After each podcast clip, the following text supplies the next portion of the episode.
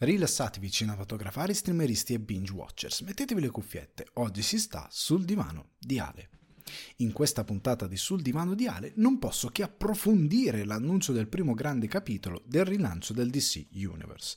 Peter Safran e James Gunn hanno rilasciato croccanti dichiarazioni in conferenza stampa, foriere di sospetti e illazioni sollevate verso il cinecomic e le sue vie produttive. In coda, in maniera del tutto collaterale, si è unito Seth Rogen, grazie a un paio di interviste nel corso della quali parla di The Boys, Marvel, cinema in generale e high school film. Venendo invece alle recensioni, questa settimana vi porto la mia opinione riguardo due grosse opere protagoniste della stagione cinematografica e arrivate ai nostri cinema. Gli spiriti dell'isola, il ritorno di Martin McDonagh e Decision to Live, il nuovo atteso film di Park Chan-wook. Per chi rimane dopo titoli di coda, l'after show di Sul Divano di Ale vi offre una prima impressione sulla docuserie Welcome to Wrexham, il racconto dell'acquisizione e della prima stagione di una delle squadre di calcio più vecchie del mondo da parte di Ryan Reynolds e Rob McElhenney. Chiacchiere, domande e argomenti frizzantini vi aspettano in questa puntata di Sul Divano di Ale. Ragazzi e ragazze, bentornati in un nuovo episodio di Sul divano di Ale. Questa settimana sono sempre, co- come sempre, sono super contento di avervi qui con me perché nel frattempo i Patreon e chi ancora bazzica il Buy Me a Coffee saprà già queste informazioni perché ci sono delle cose che si sono mosse e si continueranno a muovere.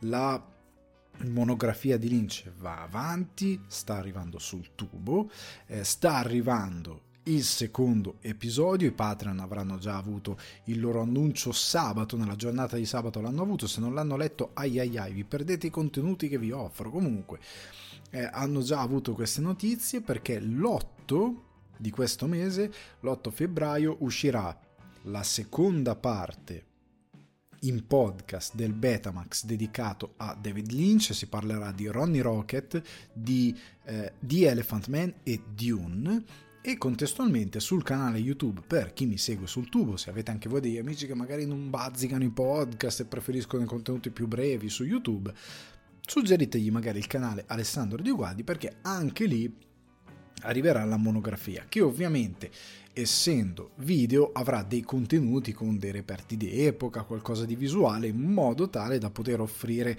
appunto anche chi mi segue su YouTube un qualcosa che non sia banalmente una riproposizione di quello che troverebbe in podcast, quindi di avere qualcosa effettivamente di visivo. Quindi la rielaborazione, il remake di tutto questo lavoro è a 360 gradi.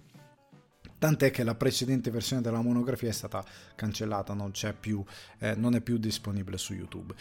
Contestualmente sto lavorando anche co- ad altre cose, sto lavorando ai contenuti eh, per San Valentino, sto facendo qualcosina sotto quel fronte e continuano tanti altri progetti grazie al vostro supporto che mi portate tramite patreon.com slash sul divano di Ale. Vi ricordo che ci sono i perks, quelli più basilari, quello, il contributo minimo semplicemente per continuare a seguire il progetto, per darmi un vostro supporto, come ci sono poi quelli che hanno gli altri due perk, perché io mi, sono ombre umile per ora e quindi cerco di darvi quello che posso mantenere con regolarità e che può essere di buon livello anche per voi. Gli altri due perk, se volete l'after show del, del divano o contenuti esclusivi e via discorrendo, eh, che è il perk, quello più alto, chiamato colazione da re, perché mi andava tutto a tema caffè, cibo, era una cosa andata così. Comunque, vi ringrazio per il sostegno, ringrazio che arriverà in futuro Ringrazio anche chi magari non ha potuto rinnovare o non ha rinnovato il Patreon. Se siete sempre benvenuti se volete tornare in futuro. Ringrazio tutti in generale comunque. E perché mi permettete di portare tanti contenuti che nel corso del tempo sono progetti per espandere, fare delle cose sempre più complesse e non vedo l'ora di arrivare a quel punto.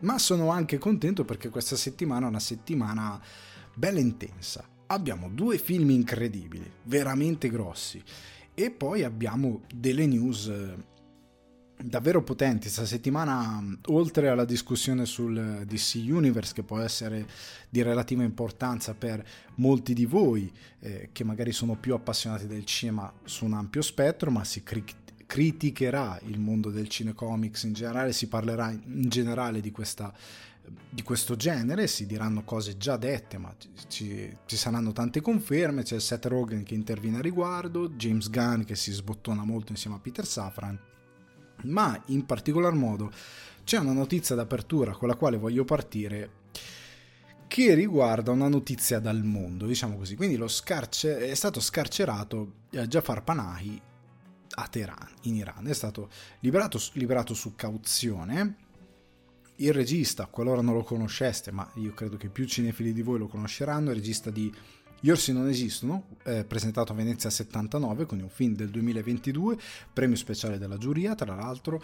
Non sono riuscito a vederlo in sala, questo è un grosso problema mio che mi sono fatto che non sono riuscito a vederlo in sala me ne dispiace. Lo recupererò prima possibile. È un regista che io conosco molto relativamente. Io sono onesto come sapete non, non sto qui a vendervi roba che non conosco. Però molto serenamente.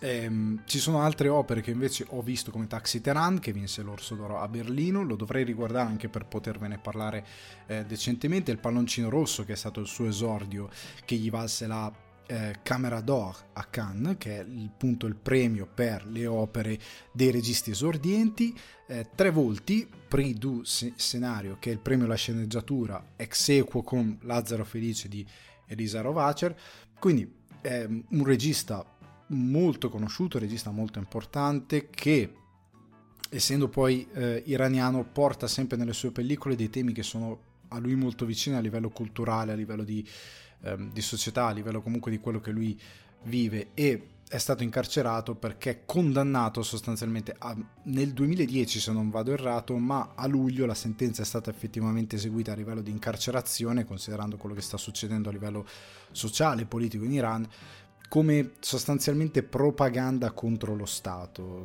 Tipo il The Guardian lo riporta come eh, sostanzialmente propaganda contro il sistema, però sostanzialmente contro eh, lo Stato che in questo momento sta governando. È stato rilasciato dopo due giorni dopo che aveva iniziato lo sciopero della fame anche per protestare contro il calpestamento dei diritti civili e dei diritti umani basilari che ogni essere umano dovrebbe avere eh, per essere trattato dignitosamente che in Iran in questo momento non sono proprio non è che non vengono rispettati non sono proprio nel radar delle priorità eh, di quello che è il governo in questo momento quindi c'è una situazione molto tesa che chiunque segua i fatti di politica internazionale e comunque dello scenario internazionale conosce benissimo ma siccome noi parliamo di, eh, di cinema io non entro in questa discussione volevo solo portare questa notizia.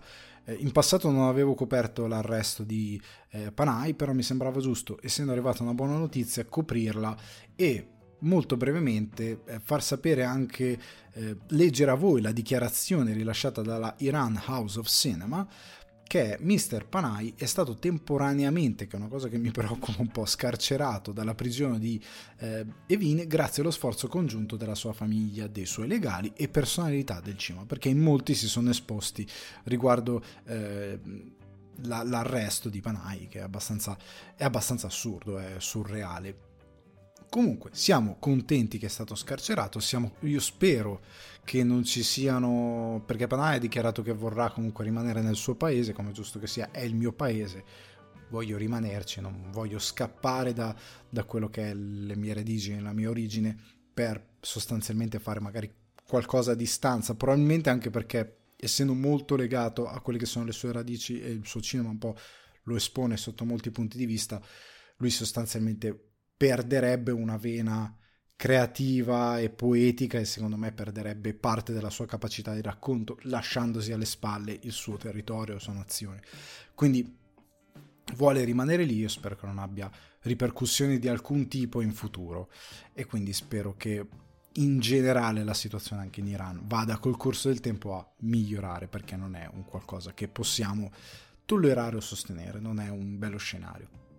Torniamo al cinema ed entriamo in un mondo più leggero che quello del cinecomic e del DC Universe. Perché A inizio settimana c'è stata questa conferenza stampa tenutasi eh, nel, nel, lot del, della Warner, nel quale sostanzialmente annunciavano che James Gunn avrebbe tenuto questo, quello che io ho chiamato un direct, dove avrebbe annunciato i primi grossi progetti di DC Films e del DC Universe.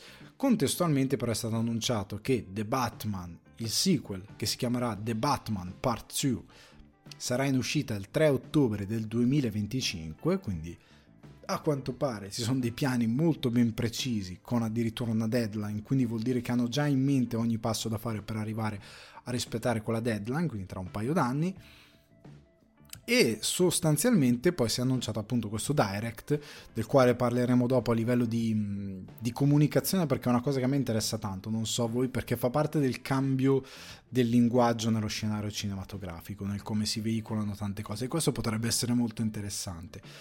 Però ecco ci sono dei punti che voglio riassumere molto velocemente perché poi voglio arrivare più che altro alle dichiarazioni che proprio in sede di conferenza stampa James Gunn e Peter Safran, il suo braccio destro alla co-conduzione dei DC Films, hanno rilasciato durante l'evento. Allora, partiamo da una cosa. Gunn durante questo evento che si trova sulle piattaforme YouTube, banalmente scrivete, scrivete DC Films James Gunn Announcement, andate sul canale di Warner, lo trovate subito. Dura circa 6 minuti, è stato molto breve, conciso e ha detto tutto quello che doveva dire. Gunn ha ribadito come il DCU sarà connesso tra film, tv, animazione e videogiochi e che i personaggi saranno interpretati dallo stesso attore, devono essere fedeli e consistent, quindi sostanzialmente devono eh, essere fedeli a se stessi, quindi consistenti lungo le, le piattaforme e lungo i mezzi. Quindi se io ho una serie animata dove il personaggio XYZ ha la voce di eh, attore XYZ, quell'attore deve rimanere in quel ruolo anche nei live action, non può cambiare, questo è il loro piano per dare un senso di unione e identità. Quindi c'è una grossa ambizione in campo, ma soprattutto l'idea è che lo storytelling deve funzionare al 100% nell'idea di un universo condiviso. Su questa cosa ci ritorneremo più avanti e sta a vedere se quest'idea sarà funzionale nel rimediare alla malattia, quella che io chiamo malattia dell'MCU, che andando avanti con l'espandersi del, del, del, Marvel Cinematic Universe ha iniziato a diventare sempre più palese perché i personaggi hanno iniziato a perdere carattere pur di riuscire a rientrare nel tono generale di quello che è l'MCU. Io pur essendo un fan, questa cosa è abbastanza palese, è abbastanza fastidiosa ed è una cosa che nei fumetti tipo non c'è perché c'è un sistema diverso nei fumetti, mentre invece al cinema questa cosa è stata applicata ed è un po' il tallone d'Achille di, delle produzioni Marvel ormai negli ultimi anni, oltre ad altre pratiche che Gunn ha, sottolineato indirettamente che sono argomento di discussione in questo podcast. È partito anche affermando quanto segue, ovvero che The Batman, il Joker che abbiamo conosciuto e che sta per avere un suo sequel, fanno inevitabilmente parte di un DC Elseworld. Quindi tutte le opere che sono singole, eh, indipendenti, che non fanno parte del DCU possono esistere ma come DC Elseworld, che è una cosa che funziona anche nei fumetti, cioè fare un universo a parte dove succedono altre cose, dove eh, le storie non sono canon in quello che è l'universo principale, ma dove puoi avere libertà di raccontare i personaggi con la poetica che vuoi e con un po' come ti pare, ecco, diciamo così ma arrivando al piatto forte lui ha parlato di, questo, di questi primi quattro progetti che ormai sono stati già sviluppati, che sono in uscita, che faranno da apripista e introdurranno quello che è il primo grosso capitolo chiamato Gods and Monster del DC Universe. Si parte da Shazam, Fury of the Gods, che lui ha, ha definito come un personaggio che è già un po' per conto suo, ma che riesce comunque a stare nell'idea di un universo condiviso che hanno in mente, ma come si dice da quando fu annunciato The Flash, io ve l'ho ripetuto credo 70.000 volte, se mi seguite da allora sarete anche stupidi, sen- stupi, stufi di sentirvelo dire, quindi lo, lo dirò in modo super conciso usando le parole di Gunn, The Flash sarà il tasto di reset dell'universo DC. io avevo teorizzato che No Way Home sarebbe stata la stessa cosa per Marvel. In verità Marvel non ha usato questo sistema. Però per, per, DC sarà così, perché usare un flashpoint in cinema è un bel modo per resettare il tuo universo e far partire qualcosa di nuovo. Quindi, come da teoria, Gunn ha giustamente. Ma perché la teoria non era particolarmente difficile da imbroccare, semplicemente conoscendo i fumetti e Gunn, che è un profondo conoscitore, sa benissimo che l'occasione era d'oro. Lui ha detto, tra l'altro, ha parlato molto bene del film, ha detto che è un film che lo ama, lo adora. Eh, capisco che sei un rappresentante di una cosa e quindi non puoi dire a me il film fa schifo però esce, certo che non lo puoi dire, però spe- si è speso molto bene riguardo questo film e quindi siamo fiduciosi, potrebbe essere una cosa buona. Poi uscirà Blue Beetle e successivamente Aquaman 2, sarà l'ultimo film di un certo tipo di corso del DCU che poi aprirà a questo primo capitolo Gods and Monster. La cosa particolare è che è un primo capitolo che loro non hanno sostanzialmente introdotto in pieno, è solo una parte perché è, fa parte di questo piano di 8-10 anni per il DC Universe, quindi è solo un frammento di questo Gods and Monster, questo capitolo che ha questo titolo. E parte con una um, serie tv di animazione che è Creature Commando. Io onestamente il fumetto non lo conosco, non l'ho letto, però è un, una serie tv animata che appunto introdurrà questo concetto di attori che daranno voce a dei personaggi che saranno poi anche nei possibili live action o in quelli che loro hanno detto nei live action saranno gli stessi attori. Quindi dobbiamo già aspettarci l'idea di guardare un'opera che introdurrà dei personaggi che poi verranno riproposti tali e quali nelle live action. Parlando di live action ci sarà well, Waller, Weller, stavo per dire Amanda Weller. TV live action del personaggio interpretato da Viola Davis che ritorna nei suoi panni avrà una serie tv dedicata e si seguiranno le avventure di questo personaggio un po' infamissimo. Dopo di quello ci sarà l'inizio del DCU, ok?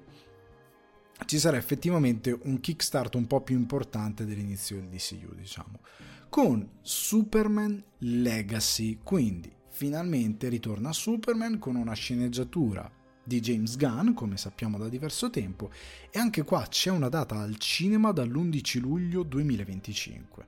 Cioè quindi nell'anno di eh, secondo The Batman, mesi dopo arriverà Superman Legacy.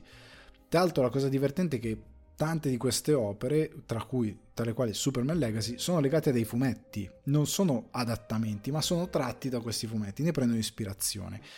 E le vendite di questi fumetti sono già schizzate alle stelle negli Stati Uniti perché la gente e fa, fa, bene chi li va a recuperare perché sono soprattutto quello dedicato a Batman che menzionerò dopo sono davvero straordinari Lanterns, la serie tv live action dedicato a due lanterne verdi che sono John Stewart e Al Jordan eh, lui l'ha, l'ha paragonato a una sorta di True Detective però delle lanterne verdi che sarà ambientato tutto sulla Terra sul distretto terrestre, però quello sarà un po' l'idea, non ci sarà il mondo fuori dalla Terra perché io credo che sia una cosa super ambiziosa che va lasciata probabilmente al panorama cinematografico con dei budget diversi e magari con una spettacolarità molto più dedicata, però molto interessante. The Authority che è un Gunn l'ha definito come un passion project, quindi un progetto che ha sempre voluto fare. Non ho mai letto il fumetto, però sono sostanzialmente questi eroi molto controversi che sostanzialmente decidono che le cose sul pianeta non stanno andando come dovrebbero andare e loro decidono che devono sistemare tutto. Però in modi molto particolari. Molto interessante perché dei, dei, dei supereroi molto controversi che portano a galla delle cose non proprio che mettono il supereroe su un piano che puoi sporcare un pochettino è sempre molto, molto gradito perché sposta un po'. E già state vedendo come si sposta il DC Universe come si sposta rispetto a quello Marvel. Per me uno dei grandi errori che ha fatto DC Films è stata di provare a inseguire Marvel a livello dei toni, quando ha degli eroi che per certi versi non dovrebbero mai nella vita fare quella cosa lì. Paradise Lost, altra serie TV, eh, live action, The Authority vi ricordo che era un film, Paradise Lost invece serie tv live action. E si andrà a mm, snodare, stiamo andando a snodare le vicende, le vicende che hanno luogo su Paradise Island, su eh, Temishira.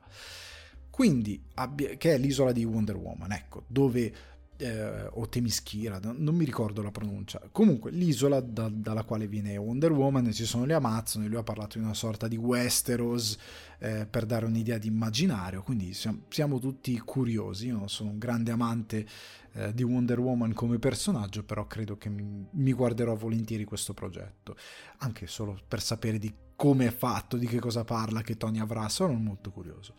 Ritorniamo al cinema con l'introduzione di Batman e della Bat Family nel mondo DC e in assoluto credo la prima volta al cinema, senza credo perché in passato è stato fatto qualcosa in Batman e Robin, ma patetico. Comunque, The Brave and the Bold, che oltre ad essere una delle serie animate e uno dei fumetti di Batman, è tratto da una serie di Grant Morrison, che vi consiglio di recuperare il Batman di Grant Morrison, è stupendo, e che mette Batman a confronto con Damian Wayne, che è suo figlio, il figlio di Bruce Wayne, non vi dico con chi ha avuto, comunque è un Robin, un nuovo Robin, non so se qua sarà il primo, potrebbe essere un nuovo Robin e con un Batman che ha già Nightwing, Batgirl e altre cose alle spalle, quindi non sappiamo come procederanno, però Damian Wayne Damian Wayne è il nuovo Robin in questo fumetto e anche nei fumetti attuali, è figlio di Bruce Wayne e viene dalla Lega degli Assassini, diciamo così. Un, ed è un confronto interessante perché c'è la moralità di Batman e la moralità di questo ragazzino del, del quale lui non sapeva nulla e che è cresciuto con un, una mappa morale completamente diversa. E quindi molto molto bold e anche brave questa decisione di introdurre il personaggio in questa maniera. Certo, c'è alla base un fumetto e una run molto, molto ganza, quindi vediamo cosa ne verrà fuori. Booster Gold. Booster Gold TV live action è un personaggio che per me funziona perché chi è Booster Gold? È questo tipo che viene dal futuro, torna nel passato e usa tutta la tecnologia del futuro per fare il supereroe perché lui desidera solo essere amato dalla gente. Potrebbe essere il Michael Scott del cinecomic. In questo caso del, del TV comic perché è una serie televisiva. Quindi dà spazio a comicità, a momenti truci. Potrebbe essere molto interessante se approcciato nella maniera corretta, perché appunto questa cosa vuole essere amato, però è un cretino. È molto, molto, molto ganza. Davvero Michael Scott del, del Cinematic Universe, del DC Cinematic Universe. Supergirl, Woman of Tomorrow. Questo è un film, e qua DC, Big Guns, veramente, perché è tratto da una serie limitata di Tom King, che quando ha fatto Batman ha scritto una ciofeca incredibile, perché secondo me ha una sensibilità che non va bene per il Cavaliere Oscuro, ma su Supergirl ha raccontato veramente un personaggio un personaggio davvero interessante perché è Supergirl è la cugina di Kal-El, quindi di Clark Kent a.k.a. Superman, è Kara, ehm, Zorel, Cara, Zorel, non mi sto ricordando il... Co- Cara, diciamo solo Cara. Comunque la cugina eh, di Superman che in verità è cresciuta su un diverso, in un sistema diverso, non è stata mandata da qualche altra parte, tipo sulla Terra, cose così. È cresciuta con un, ha un background totalmente diverso rispetto a quello dell'uomo d'acciaio. E la run di Tom King è molto molto interessante, anche questa consigliata. Infine, altro film che è un ennesimo tentativo, perché questo ha già avuto un film e poi ha avuto anche una serie tv che è stata cancellata immediatamente, Swamp Thing, quindi la cosa che è comparsa appunto nella serie tv e anni fa in un film non troppo interessante, però ecco una storia di origine e Gunn ha detto seppur dai toni apparentemente sconnessi dal resto, perché è un personaggio quasi orrorifico, abbiamo in mente un sistema per integrarlo.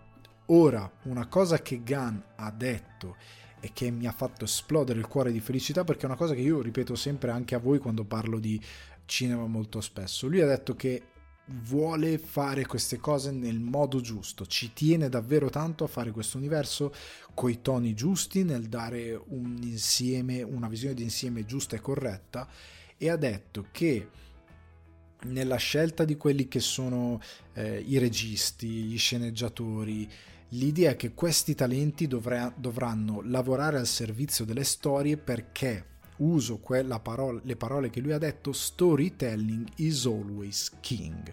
Quindi il, la narrazione è sempre il re, perché tu devi metterti al servizio della narrazione e devi mettere il tuo talento e le tue visioni al servizio della narrazione quando la narrazione va in secondo piano per mettere in primo piano altre cose, marketing, eh, idee da tentpole, eh, trend e altre cose, il tuo film muore e il tuo film eh, o l'ego semplicemente magari di chi lo produce o di chi lo, eh, lo fa, lo gira e lo scrive, il tuo storytelling è, de- è destinato a morire, la produzione è destinata a essere mediocre se non squallida e tutto non funziona che il fatto che storytelling is always king non venga rispettato molto spesso anche fuori dal cinecomic, ma soprattutto nel cinecomic MCU, tante volte non viene rispettata questa cosa.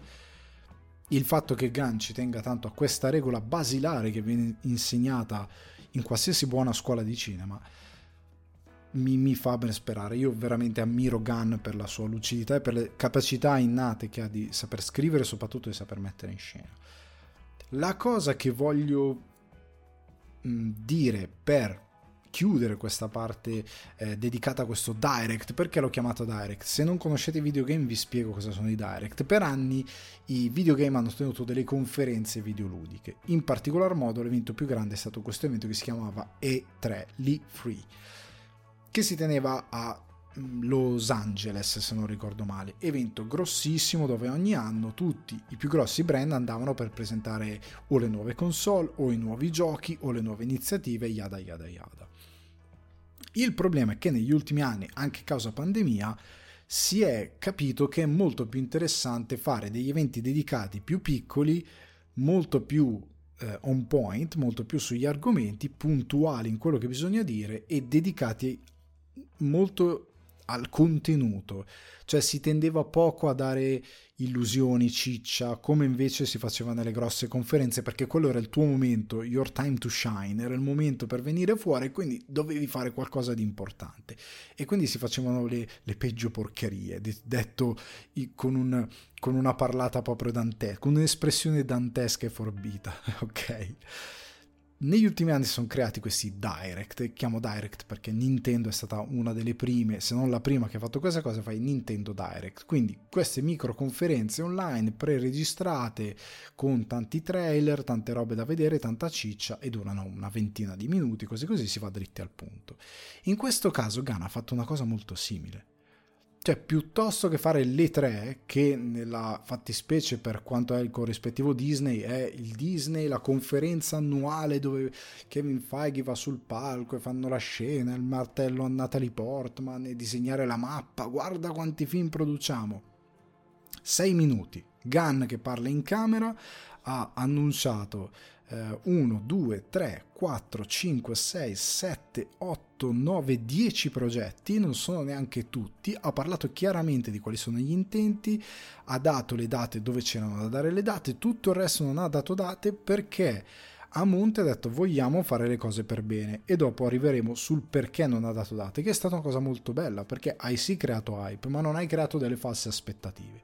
6 minuti, chiaro, conciso, preciso e mi hai creato delle aspettative, mi hai creato possibilità di discussione, ma non mi hai illuso. Perfetto, pulito.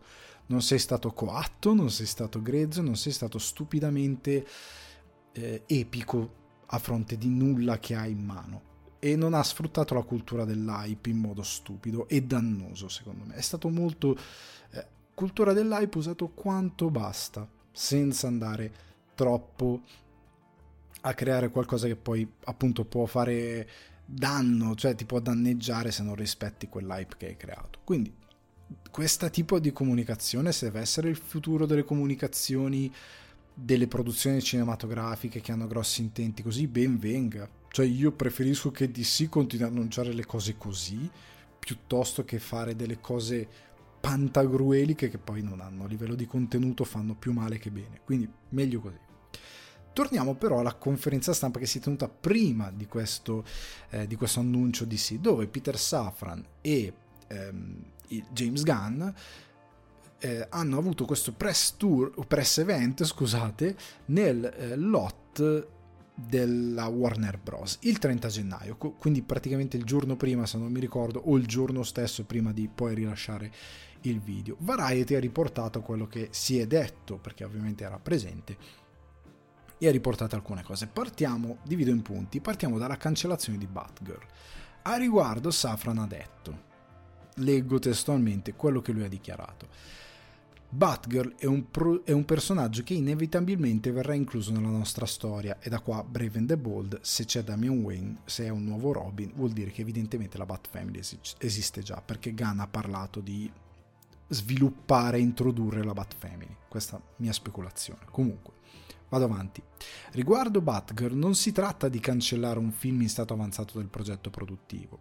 Ho visto il film e ci sono molte persone inevitabilmente... Invi- invre- incredibilmente, scusate, talentuose dietro e davanti alla macchina da presa, ma il film non era rilasciabile e succede. Non era rilasciabile. Penso che Zaslav, ovvero il CEO di Warner, ehm, di Warner Bros. e Warner, non mi sto ricordando, e il suo team abbiano preso una decisione coraggiosa nel cancellarlo. Warner Discovery, ecco sono arrivato. Perché avrebbero danneggiato DC. Ok? avrebbe danneggiato tutte le persone coinvolte. Poi sostanzialmente ha continuato dicendo che ha avuto un incontro con i registi di Batgirl e con alcune delle persone coinvolte che continueranno a lavorare in DC. Secondo me perché il casting di Batgirl, secondo me rimarrà quello. Secondo me lei rimarrà a bordo eh, del, del progetto DCU. Poi aggiunge comunque che non sarebbe stato in grado di competere sul mercato delle uscite in sala, era costruito per un piccolo schermo. Cosa si dice Safran? Safran io credo abbia voluto mettere a tacere una polemica sterile che è stata più di sensazionalismo che di effettivo, cioè per certi versi io ho condiviso alcuni pensieri e idee di questa cosa pericolosa dietro la cancellazione, però ho voluto anche mettere a tacere alcune speculazioni che volevano un po' mistificare questo Batgirl come un film incredibilmente ben fatto, anche perché io ho visto le opere precedenti dei due registi e eh, lasciamo perdere. Quindi sostanzialmente si è voluto fare uno statement e dire guardate, quel progetto non era così valido come state come si è detto tanto in giro. Tanti talenti, bravi tutti, alcuni rimangono a lavorare con noi, ma il film non era per il grande schermo, aveva una fattura, eh, dice per la TV, quindi probabilmente un film non eh, in grado di competere e non in grado di essere a livello di una produzione cinematografica ed è un modo molto carino per dire che evidentemente cioè quando lui dice no ma avrebbe danneggiato chi ci ha lavorato in quel caso vuol dire che il film era veramente inguardabile. Inguardabile sotto ogni punto di vista scrittura regia. Probabilmente l'idea è dire prima di danneggiare ulteriormente la, la fama di DC togliamo questa cosa dal mercato. Se vogliamo ripartire questa cosa non deve vedere la luce. Quindi ha fatto anche la narrazione abbiamo fatto un favore a tutte queste persone che io non credo che da ora in poi continueranno a mettere screenshot online dicendo ah questa era la nostra Batgirl. Probabilmente il discorso è stato questo quando si sono incontrati. Ragazzi apprezziamo lo sforzo che avete fatto ma il film vi fa fare un tonfo che non finisce più. Soprattutto perché anche qui cultura dell'hype. Sono mesi che dico ah questa è la nostra Batgirl. Ah eh, Brendan Fraser che è nella sua eh, Renaissance Brainaissance è coinvolto, è stato bravissimo. Sì, ok, tu monti questo hype, poi metti che finisci effettivamente al 100% il film e lo rilasci il film è inguardabile. Che figura ci fai? Tu hai creato un hype enorme per una cosa che poi il pubblico dice ma fa schifo. Tu devasti la, ogni, fo- ogni possibilità di redenzione e credibilità che ha sia il brand che la gente che ci ha lavorato. Attrici, attori e fa un casino. Quindi lasciamolo lì. Gunn poi è andato avanti invece parlando di, delle precedenti gestioni, definendole come fucked up. Eh, quindi sostanzialmente non ha avuto parole gentili verso chi prima ha gestito DC, partendo da Henry Cavill. Che tutti hanno detto, ah, il nostro Superman, riprendetelo a fare Superman. Lui comunque aveva già chiarito che facendo un Superman giovane che dovrebbe avere all'incirca 25 anni, il nostro buon Harry è un po' fuori parte. Cioè, oltre al fatto che ha voluto specificare che lui non è mai stato assunto. Eh, lui è, ha anche voluto dare secondo me in parte colpa a The Rock, cioè ha voluto un po' richiamare all'ordine l'ego di The Rock senza menzionarlo, perché lui ha usato un termine un po' più politicamente scorretto che è dicendo che Henry Cavill è stato dicked around, quindi sostanzialmente gli è stato fatto perdere tempo, è stato preso, fatto girare a vuoto per delle cose che non esistevano e lì si parla del fallo ritornare in, Shazam, eh, no scusate, in Black Adam per dirgli ah noi adesso facciamo Superman contro Black Adam perché io me la sento caldissima, fargli rinunciare a delle cose e poi lasciarlo a spasso. Lui non era mai stato formalmente assunto per fare Superman. Questo ha fatto e lui infatti dice di Cavill. Mi piace Henry, penso sia una bella persona. Penso un sacco di gente gli stia facendo perdere tempo. Quell'espressione l'ho voluta tradurre così perché Dick the Round in italiano, de, de, traduciamolo così, non c'ha proprio un vero corrispettivo. E continua, inclusi i membri del precedente regime di questa compagnia, quindi CEO, secondo me anche The Rock ci sta nel mezzo, e va avanti. Ma questo Superman non è per Henry per una serie di ragioni, quelle che vi ho esposto poco prima. Poi va avanti sottolineando un problema che secondo me non fa parte solo di DC ma del cinema tutto, in particolare MCU, della sua esperienza MCU, ovvero l'ossessione per le deadline rispetto alla qualità delle opere. E lui dice, non investiremo milioni di dollari in film le cui sceneggiature sono complete per due terzi e vanno finite a produzione in corso. L'ho visto accadere ed è un casino. Credo sia la causa principale del decadimento della qualità dei film di oggi rispetto a quelli di 20, di 20 o 30 anni fa. Quindi ciao MCU, come stai? Eh, che fino all'altro giorno non avevi una sceneggiatura completa o decente di Blade improvvisamente la, la, produzione va avanti. Ma in altri casi si è vista questa cosa. Quindi cosa sta dicendo Gunn? Eh, precedentemente e nelle sue gestioni del set io non so se sia mai accaduto perché lui tende a finire la sceneggiatura e consegnarla a chi di dovere. Io, io anche dai social, da come comunica, si è sempre visto che questo è stato il suo modus operandi. Però lui cosa vuole dire? Che in molti altri casi dove non c'erano registi che avevano una forte impronta come la sua o una forte voce come la sua, non è stato così. Cioè vengono lanciate le produzioni sempre per il modo da cultura dell'hype cafone di andare sul palco e annunciare la mappa di tutte le fasi, ok? E poi tu che ancora non hai manco fatto il casting, parlo dei vari Fantastici 4, Blade e via discorrendo, poi ti trovi a dover fare i casting all'ultimo minuto fare i casting come viene viene. Tu hai annunciato un film che deve uscire tra tre anni, magari, e non hai lo sceneggiatore, non hai il regista. Lo sceneggiatore assumi la deve scrivere la sceneggiatura e non la può scrivere in un mese. Cioè ci vorrà un tempo di ricerca, ci vorrà un tempo di stesura, ragazzi, poi c'è la lettura, poi c'è la revisione, cioè la sceneggiatura è un percorso complesso, soprattutto in un processo così ampio come quello e ambizioso come quello dell'MCU. In verità viene fatto questo io lo deduco dalle sue dichiarazioni, è fatto tutto a cottimo e lo vediamo anche da come viene presentato perché non può essere altrimenti. Abbiamo visto quante volte hanno rimandato le varie uscite e non è solo colpa eh, della pandemia, hanno, anzi la pandemia gli ha dato un tempo di riposo per poter sviluppare le cose, non l'hanno sfruttato perché da come hanno rimandato Fantastici 4, Blade e altre cose si vede che la pianificazione è quello che è. Ma il punto è che queste grosse produzioni non hanno la giusta gestazione e quindi fanno casini. Poi andate al cinema, cose che non tornano, cose scritte male, eh, reshoot continui di sequenze, perché la pianificazione è a zero. E quindi la qualità non può essere buona, non ci può essere alta qualità, non ci può essere una consistency lungo tutto l'universo se fai le cose all'ultimo minuto, se non stai attento magari a tanti dettagli, se fai poco lavoro di preparazione a monte. E Gano un po' critica questa cosa. Tant'è che si vede, cioè lui che è uno che consegna sceneggiature che sono complete, fatte, finite, che lui ha revisionato mille volte, quindi i suoi film rispetto a molte altre produzioni sono anni luce, sempre dello stesso universo che è quello Marvel. C'è proprio un distacco fuori scala. Quindi questa è una critica molto interessante che fa a Marvel in particolare perché secondo me il target è quello, ma in generale a Hollywood. Tante volte si entra in produzione con le sceneggiature non finite. e non pienamente revisionate ed è una cosa terrificante. Poi, ripeto, quando vai al cinema te ne accorgi perché sono finali a caso, soluzioni senza senso, cose che, vengo, che avvengono a inizio film che dovrebbero avere una conseguenza più avanti che invece non vengono mai più riprese e questi sono i danni di una sceneggiatura che non è pulita, finita, revisionata e pensata come si deve. Si va un po' a vista e poi ci sono le conseguenze. Chiudiamo questo argomento per passare a Seth Rogen. Perché Seth Rogen ci invita a parlare di cinema un po' più ampiamente, prendendo comunque dentro il cinecomic e l'MCU.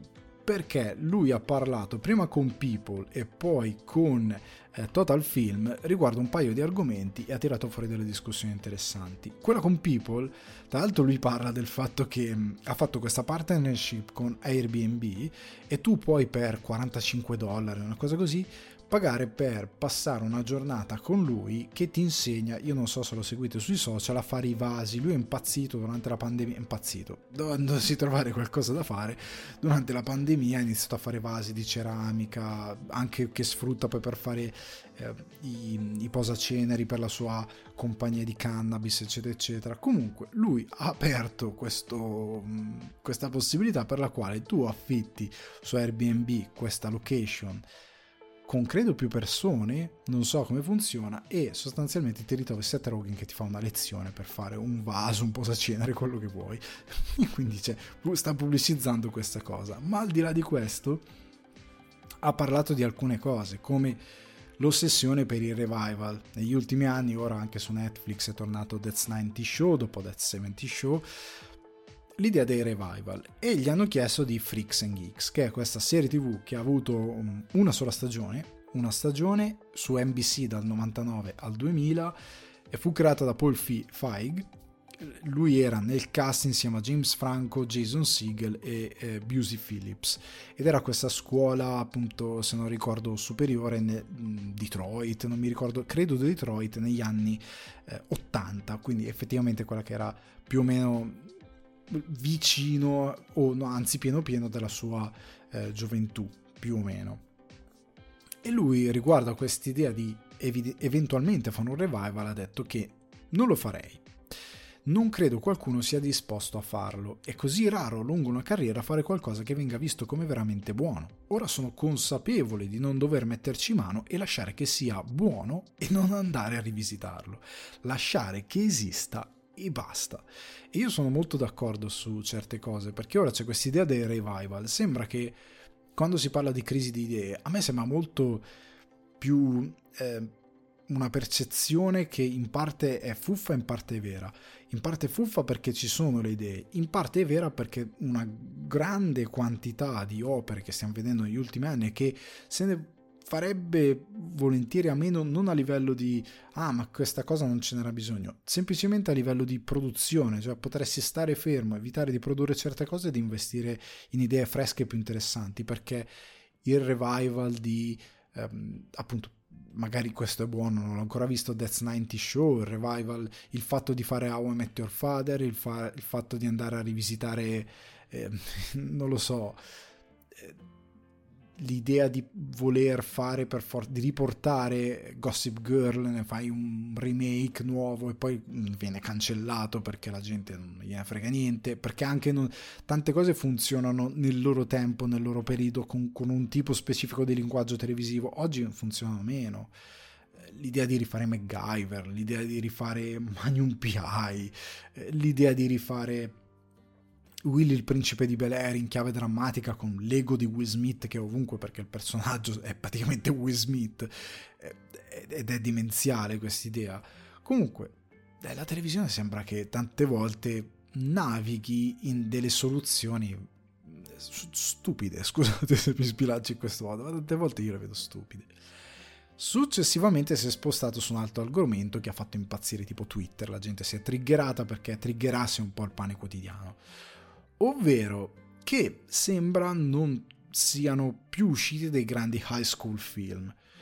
E di questo ne ha parlato perché lui, la sua co-star in The Fablemans, che è Gabe Labelle, leggo cosa ha detto, ha detto di pazzesco riguardo Gabe Labelle è che ha 19 anni e il film preferito da lui e dai suoi amici è Superbad o Sucksbad, se spero ve lo ricordiate. Quindi la cosa non è cambiata per qualche ragione, nessuno ha fatto un buon high school film da allora. Quindi lui sta dicendo non perché voglia portare avanti il film che lui ha, ha, ha, scritto, ha interpretato perché il ruolo che doveva fare lui del poliziotto doveva essere di Will Ferrell, però Ferrell non poteva e quindi lo fece lui però lui l'ha sceneggiato insieme al suo amico eh, Goldberg.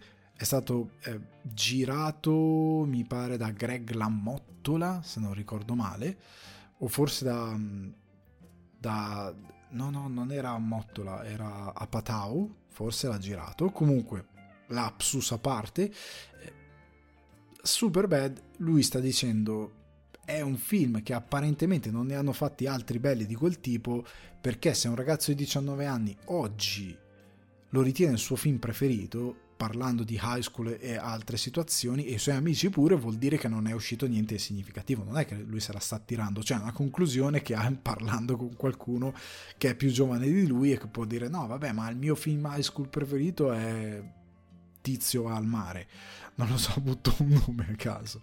E invece sembra sia sempre super bad, anche perché io vedo online i meme su McLovin che continuano a girare, è un film che è rimasto tanto nell'immaginario. Tant'è che io vi posso dire Booksmart di Olivia Wilde, che è un film che ho apprezzato tantissimo.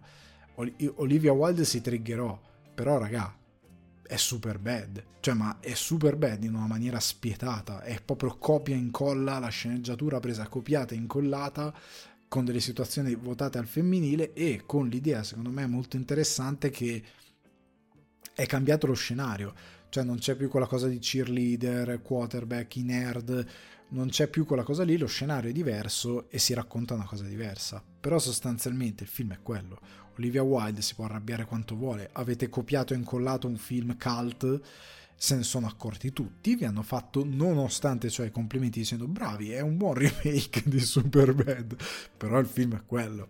E io ne ho parlato molto bene e, e invito la gente a guardarlo quel film perché comunque come high school film è un gran bel film. Non è Superbad, perché Superbad ha delle idee per certi versi molto più interessanti, però è molto lodevole.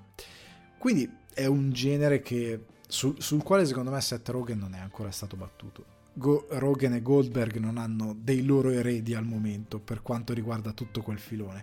Ed è una tristezza perché vuol dire che non abbiamo delle nuove voci fresche che possono fare una commedia più adatta ai tempi presenti, soprattutto per quanto riguarda un'esperienza così universale come l'adolescenza. Che ultimamente, ecco, chiudo, è affrontata sempre in maniera drammatica. Non si va o alla ricostruzione dei registi, non c'è mai un elemento di comicità poi, parlando invece a Total Film, si è spostato su The Boys e MCU.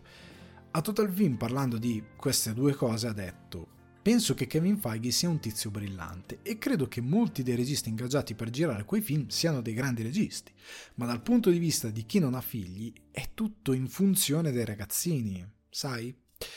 Oggi eh, oh no scusate, ogni tanto scordo questa cosa, guardo uno dei film ed adulto senza figli sono tipo, eh ma questo non è per me.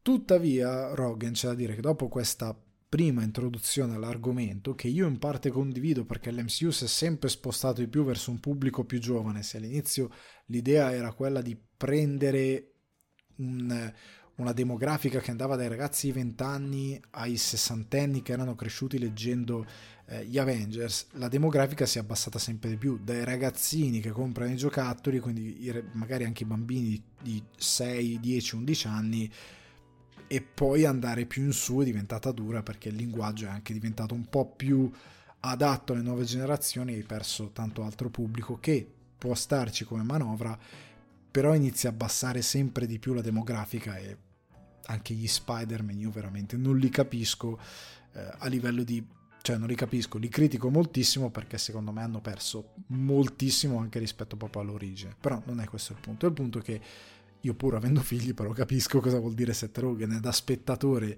di quell'universo che all'inizio amavo tanto ho iniziato a, a non trovarlo più così interessante. Però Rogen è molto furbo sia come produttore che come autore ed è uno che Hollywood se l'è studiata tanto, è uno che viene sottovalutato ma è chiaro che ha intelligenza per quello che fa.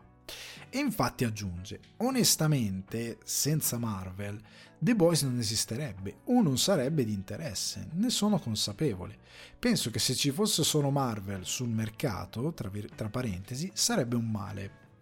Ma credo sia chiaro un esempio che porto sempre riguarda quel momento storico in cui sono, ci sono stati un gruppo di registi in giro a chiedersi tipo credi faremo mai un film che non è un western? Tutto è un western. Il western domina il cinema.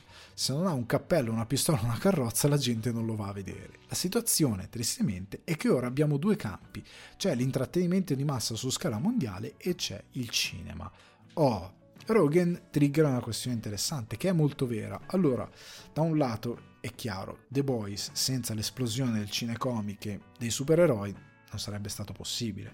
Cioè, guardo anche al suo Preacher, che è una buona serie TV, ha avuto comunque un'influenza molto bassa, perché è già un fumetto, prima di tutto non di supereroi, un fumetto molto più già adulto e quindi non, non, ha attecchito molto. E soprattutto è uscito in un momento in cui la wave sì era molto forte ma non ci si era ancora stancati di quel linguaggio molto Marvel. E quindi non si cercava altro cosa che nel tempo più recente è diventata d'attualità anche perché il pubblico di quando è iniziato il Marvel Cinematic Universe è cresciuto sono passati più di dieci anni e inizia a dire ok possiamo avere qualcosa di più e ora che lo possono avere lo trovano tipo in The Boys, in Invincible che adesso vogliono fare il live action e hanno oltre alla serie animata e quindi hanno una risposta a altro progetto Invincible dove Rogan è coinvolto come produttore. Ma quindi conscio che The Boys in parte è, è possibile grazie a questa wave, lui dice questa wave è come qualsiasi altra wave, lui è andato al western, ma prima del western c'era il Pemplum, andando a memoria, quindi film epici, Ercole, Maciste, ehm, quel tipo di film epico. E si faceva tutto Pemplum anche in Italia Fulci fece Ercole al centro della terra, cioè si faceva quel genere. Poi è esploso il western e tutti facevano il western.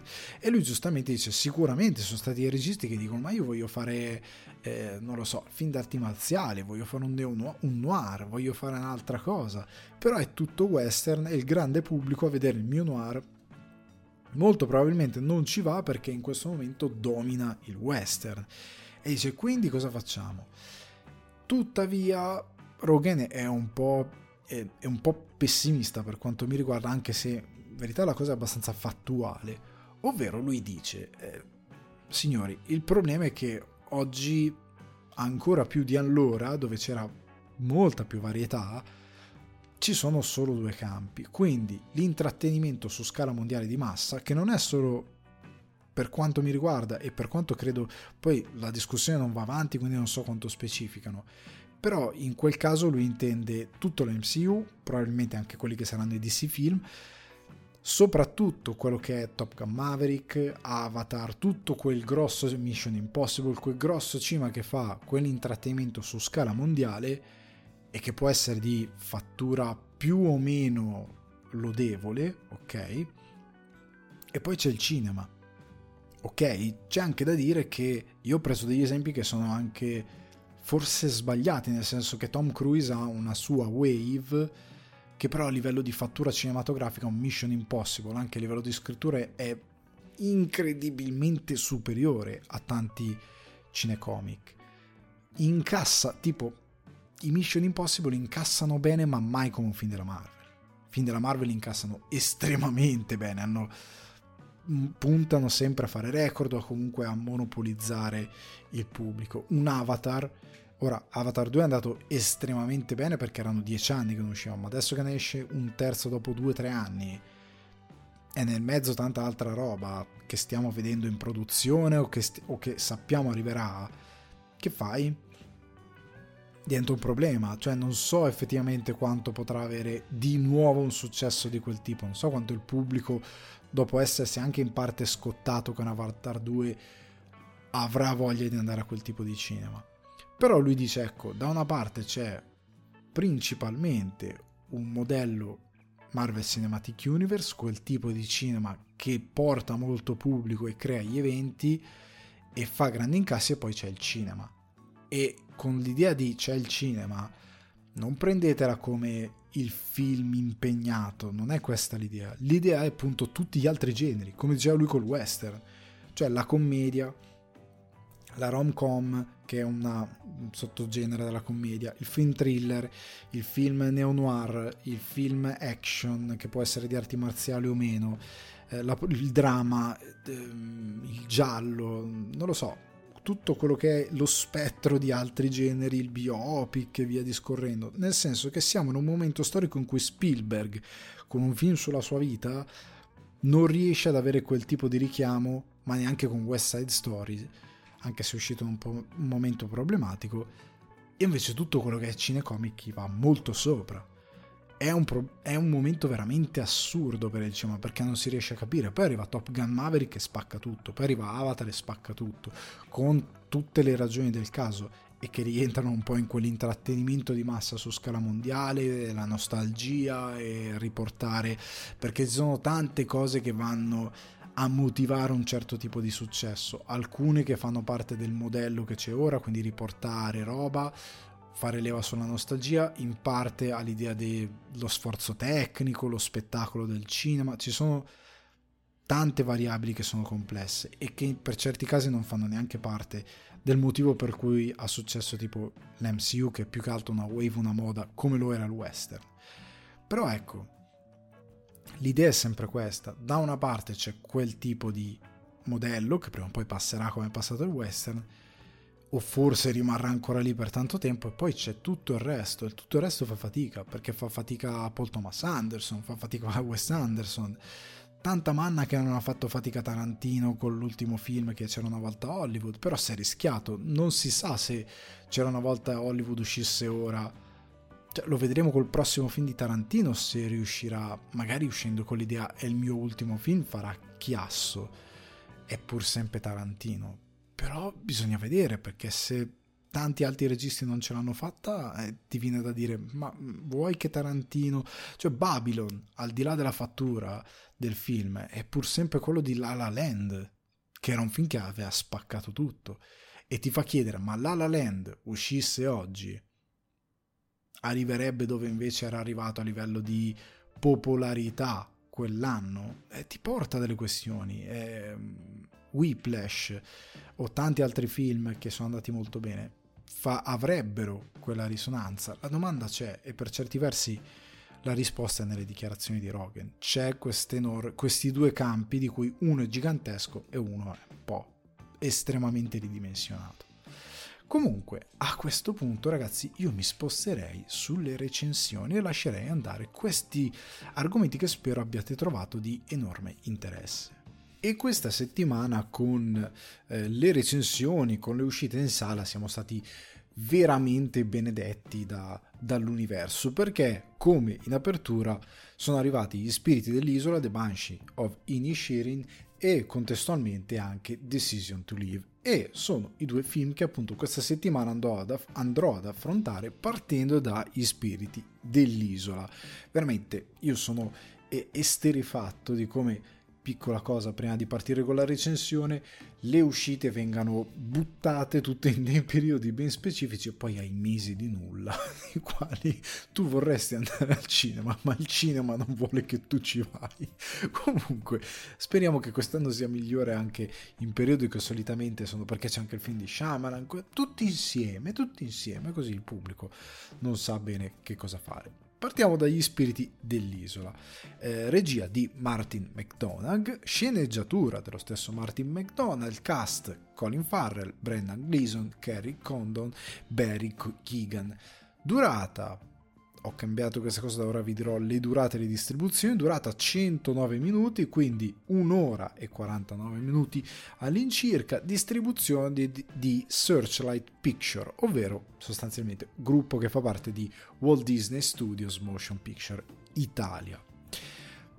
Di cosa parliamo quando parliamo di Martin McDonagh? Allora, questo signore, eh, che ancora una volta eh, si può dire he did it again, arriva a presentarsi con questo film che agli Oscar si è già preso la nomination per miglior film, miglior regista, miglior attore protagonista Colin Farrell, miglior attore non protagonista Barry Keegan, miglior attrice non protagonista Carrie Condon, miglior colonna sonora Carter Borwell, miglior sceneggiatore originale e miglior montaggio. Miglior montaggio di Mikkel E.G. Nielsen, la sceneggiatura ovviamente è di McDonald. Ai Golden Globe ha già vinto miglior film come commedia o musical, miglior attore in un film commedia o musical Colin Farrell e miglior sceneggiatura. A Venezia la, colpa, la, la, colpa, la Coppa Volpi assegnata a Colin Farrell, come abbiamo potuto vedere eh, mesi a settembre, oltre al premio Zella per la miglior sceneggiatura, ai BAFTA, ovviamente anche qui incetta, nomination, miglior film, miglior attore, eh, Colin Farrell, attore non protagonista Brendan Gleeson, miglior attore non protagonista doppietta con Barry Keegan, miglior attrice non protagonista Carrie Condon, miglior cast corale, miglior regista Martin McDonagh, miglior sceneggiatore originale sempre ovviamente Martin McDonagh e miglior film commedia. Cioè veramente eh, anche ai BAFTA dove eh, solitamente eh, si, si, ha più o meno un allineamento con gli altri premi, anche se i BAFTA tante volte guidano, fanno da apripista per ad esempio gli Oscar, però anche in questo caso un'incetta veramente con tantissime nomination. Io ricordo questo meraviglioso regista che ci ha regalato tre manifesti a Ebbing, Missouri, che nel 2017 anche lei andò molto bene agli Oscar, tant'è che vinse due premi come miglior attrice Frances McDormand meravigliosa, e miglior attore non protagonista Sam Rockwell, anche lui straordinario, su sette candidature tra l'altro. Quindi queste note perché per me McDonagh ha fatto sette psicopatici in Bruges, se non mi ricordo male, sempre con Farrell e Gleason, e tre manifesti a Ebbing, Missouri, è un regista straordinario, cioè la sua filmografia va vista solo per vedere la crescita di questo autore e come può affrontare e mettere insieme eh, generi diversi, cast diversi, è veramente straordinario. Tra l'altro ehm, è uno dei tanti, un po' come eh, il buon... Um, eh, oddio mi sta sfuggendo il nome eh, ce l'ho, Kenneth Branagh eh, mezzo irlandese mezzo eh, britannico ovviamente questo film è un po' un ritorno a casa perché di che cosa parla gli spiriti dell'isola Leggo la trama così come riportata dal distributore italiano, ok? Ambientato su un'isola a largo della costa occidentale dell'Irlanda, gli spiriti dell'isola segue due amici di lunga data, Patrick, Colin Farrell e Colm, Brendan Gleeson, che si trovano in una situazione di stallo quando Colm decide bruscamente di porre fine alla loro amicizia. Patrick, confuso e devastato, tenta di riaccendere il loro rapporto con il supporto di sua sorella Siobhan. Kerry Condor, appunto, quando però Colm lancia un ultimatum scioccante che concretizza per concretizzare, scusate, le proprie intenzioni. Gli eventi iniziano a degenerare. Quindi una storia d'amicizia che in modo surreale, diciamo, finisce. Poi affronteremo un po' questo argomento che è centrale ovviamente nel film. Due note due, siamo nel 1922, durante la guerra civile irlandese. Guerra civile, riassumendo molto a grandi linee, che si combatteva tra eh, l'IRA, quindi la Irish Republican Army e il governo irlandese temporaneo che fu istituito dopo aver firmato il trattato eh, tra inglesi e Irlanda perché c'era la guerra di indipendenza diciamo per liberarsi dal governo britannico e quindi ci fu questa guerra ideologica tra l'IRA che era più eh, diciamo conservatore e il nuovo governo che era più per una repubblica irlandese. Poi sappiamo tutti come è andata a finire Nord Irlanda legato a UK e il resto dell'Irlanda, la parte più grande, è rimasta Repubblica d'Irlanda, fa parte dell'Unione Europea, l'euro è slegata dagli UK è per i fatti suoi e prospera elegantemente. Veniamo però all'analisi del film perché voglio parlarvi di questo film che vi dico già è straordinario, mi è piaciuto moltissimo, ora vi spiego perché. Prima di tutto, è una commedia questo film, che è un'ottima domanda. Allora, il film è maledettamente divertente. Eh, è maledettamente divertente perché riesce a bilanciare meravigliosa, meravigliosamente l'umorismo, quello più crasso, quello più chiassoso, a quello un po' più secco, quello più asciutto, quello un po' più nero, quello un po' più che passa di sotto, sotto traccia, che viaggia grazie un po' alle situazioni, alle costruzioni dei personaggi, eh, a dei momenti scanzonati, quindi ha un po' tutte le facce dell'umorismo. E quindi il film, io devo dire la verità, sono andato in sala, in una sala piacevolmente eh, sorpreso di vedere piena e nella sala ha risposto molto bene lungo tutta la durata del film.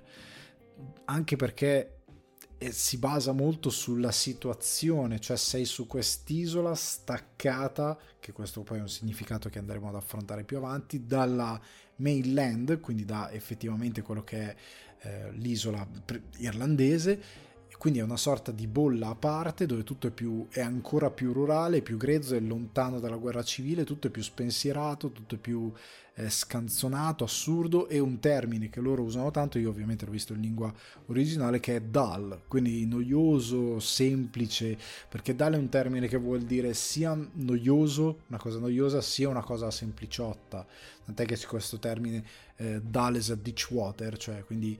Ehm, ditch water è una, sostanzialmente una pozza d'acqua quindi sei dull as a ditch water vuol dire sei, sei poco profondo come una pozzanghera, cioè vuol dire che veramente eh, ci tiri fuori niente da quella, da quella persona lì, sei un, sia stupido che veramente vuoto, vuoto per certi sensi perché non, non, hai alcuna profondità come persona.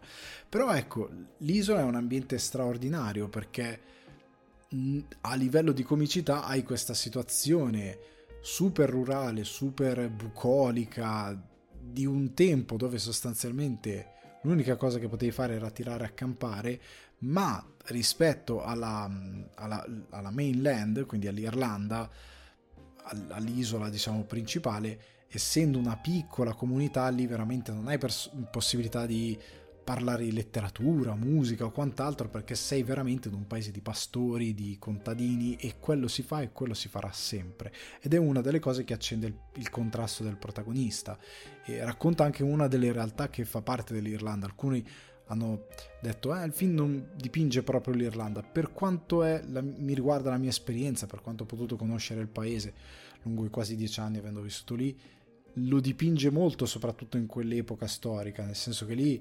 classico situazione in cui c'è un pub solo e tutti vanno in quel pub lì. E anche in Irlanda poco fuori Dublino c'è eh, un, un, posto eh, mi pare Dundalk se non ricordo male che oltre ad avere una squadra di calcio che io ho visto giocare nei preliminari Champions League calcio orrendo cioè, ho visto squadre di eccellenza giocare meglio rispetto a quello di quella partita lì quello visto in quella partita lì.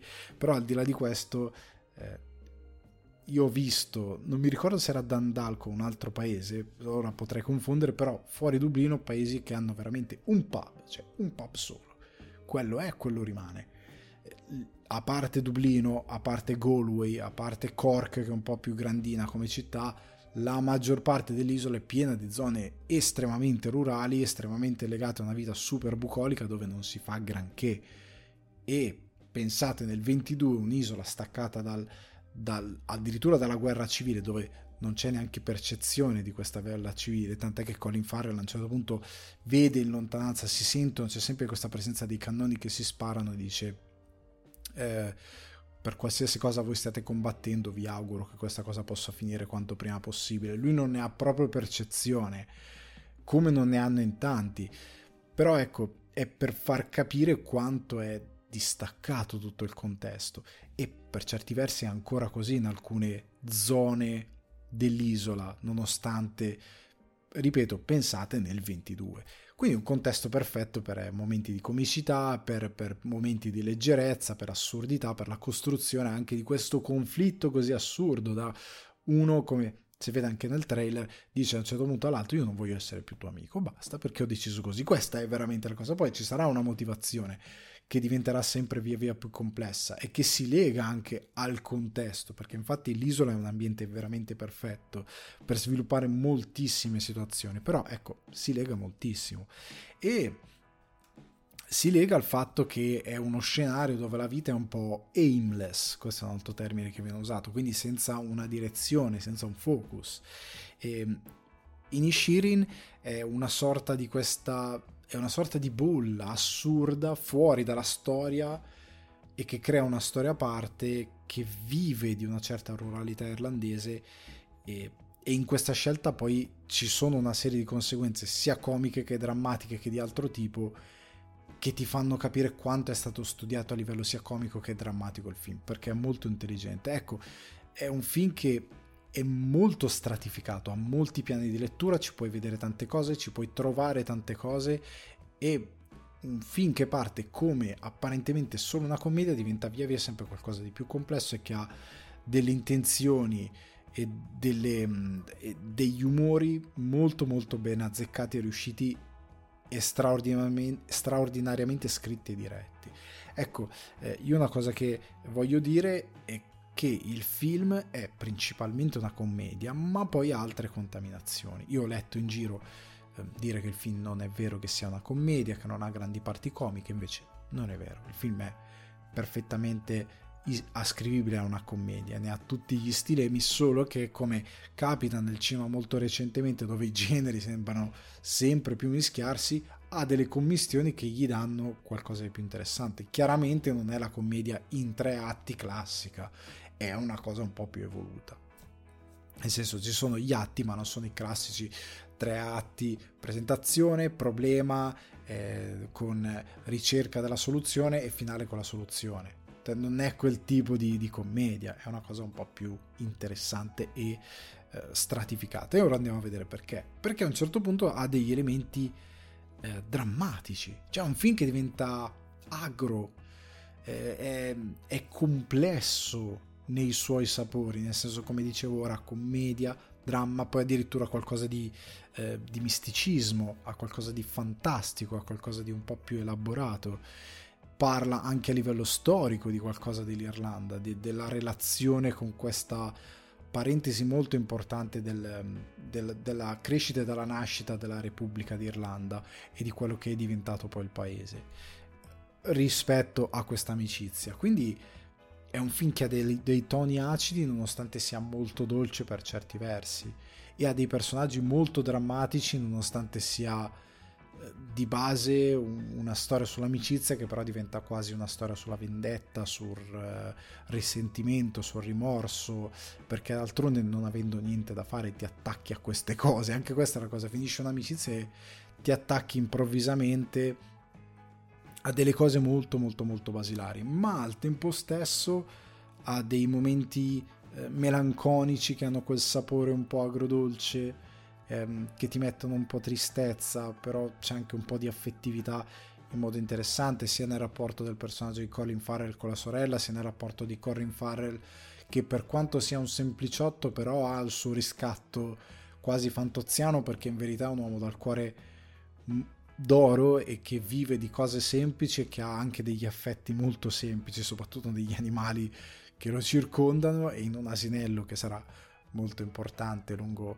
la progressione, ma soprattutto è bello perché nel momento in cui questa eh, amicizia che crolla e si scoprono le ragioni, vengono a galla tante cose, anche Colin Farrell un po' si va a deteriorare come personaggio. E il suo deterioramento è una sorta di effetto domino che poi fa crea qualche impatto su tutti gli altri personaggi. È molto interessante come eh, concetto. E ci sono appunto momenti di eh, disperazione tra, per tutti i personaggi, ma in particolare io l'ho trovati molto molto potenti sia quelli della sorella che anche del personaggio di eh, Keegan che è davvero anche lui un altro sempliciotto, un altro personaggio dal, ma che ha un ruolo molto molto molto importante all'interno della vicenda, è molto interessante da, eh, da affrontare e da esplorare.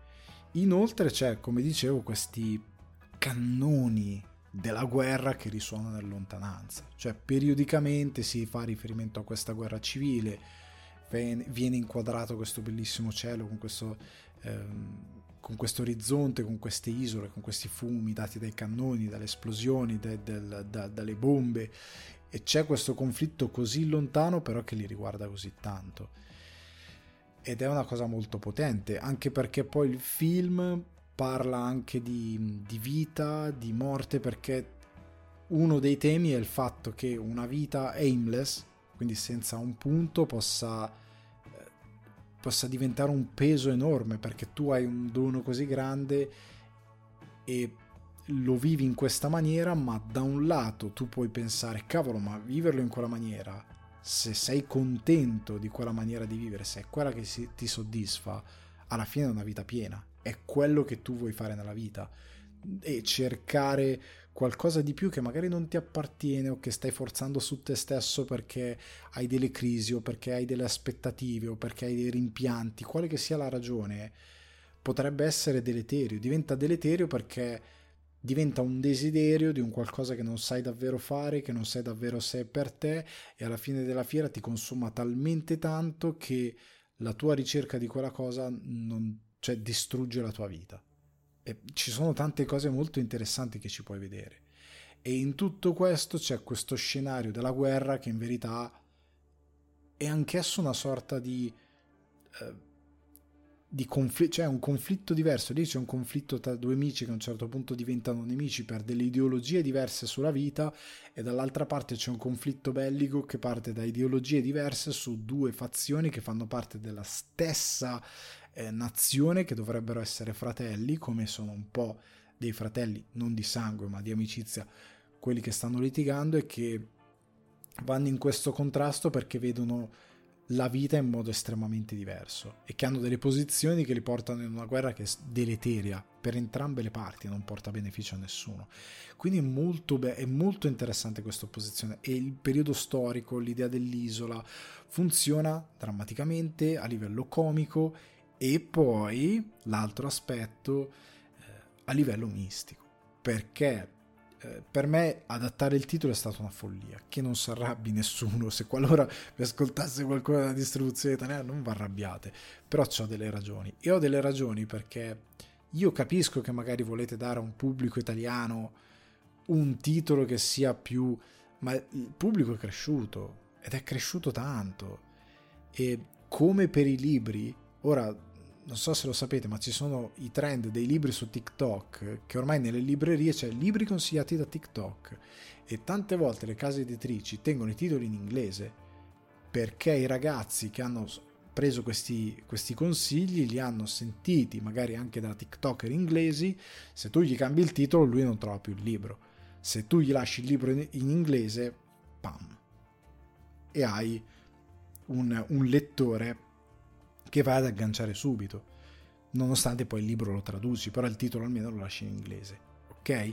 Quindi c'è un pubblico che è abituato ormai da tanto tempo a, ad avere anche guardare serie tv inglese come la televisione si è adattata a mandare in onde prima la puntata in inglese con i sottotitoli e il giorno dopo quella doppiata o giorno dopo, due giorni dopo quello che è io credo che anche nell'adattamento dei titoli tante volte bisognerebbe fare un ragionamento che beneficio ha davvero mettere ehm, gli spiriti dell'isola, perché gli spiriti dell'isola ammazza un po' questo concetto di misticismo, perché invece The Banshee of eh, Ineshirin ha molto più senso, perché capisco Ineshirin può essere difficile da pronunciare, la Banshee non tutti sanno cos'è, però una ricerca 6 secondi su Google ormai la sa fare chiunque e anche se non sai che cos'è una io lo so perché poi avendo vissuto anche lì approfondisci tante cose però per cultura generale la Banshee, questo mito folcloristico di questa, um, questo personaggio che nei miti irlandesi sono è questo, eh, questa signora, diciamo così, questa presenza che, che ti preannuncia la morte. Tu non sai di chi, non sai di cosa, ma è un presagio di morte, è una figura di questo tipo, che c'è un po' in tante culture in modi diversi. Però ecco, ha senso lasciarla perché è un elemento mistico che non ti aspetti, che non è strambo anche il modo in cui si palesa all'interno del film, che però è, è molto importante ed è radicato all'interno della cultura, all'interno di questo modo di dipingere l'Irlanda e per me l'idea della Banshee è fondamentale e probabilmente andava tenuto nel titolo anche per dare un'idea molto concreta a chi andava a vedere il film che poi ricollegava. Gli spiriti dell'isola, lo spirito è una cosa diversa. Noi abbiamo una concezione di spirito molto ben precisa secondo me non torna poi guardando il film, perché poi loro parlano di Banshee. E quindi a meno che qualche folle nel doppiaggio italiano abbia tolto la parola Banshee abbia messo spiriti facendo un ulteriore danno perché poi non ha senso. Però ecco, gli spiriti dell'isola ha poco senso, la Banshee ha molto più senso, perché ti dà immediatamente, pure se non sai cos'è, capisci che è qualcosa che fa un determinato mestiere, perché poi nel, film comunque l'idea folcloristica mm, viene esplicitata, quindi secondo me andava tenuto, eh, il titolo andava tenuto così com'era. La Banshee di Neshirin e basta, si risolveva così. Comunque un elemento folcloristico che c'è e mistico che c'è. Quindi abbiamo commedia, dramma elemento fantastico, per così dire, tutti mischiati insieme, più un elemento storico eh, molto accurato. Io l'ho trovato un film straordinario perché poi McDonagh dipinge eh, quest'Irlanda secondo me molto bene, nel senso che i paesaggi, eh, l'idea di queste eh, zone fa parte con questa eh, panoramica dall'alto di questa isola che va verso gli scogli ed è tutta squadrata da questi campi separati dalla pietra.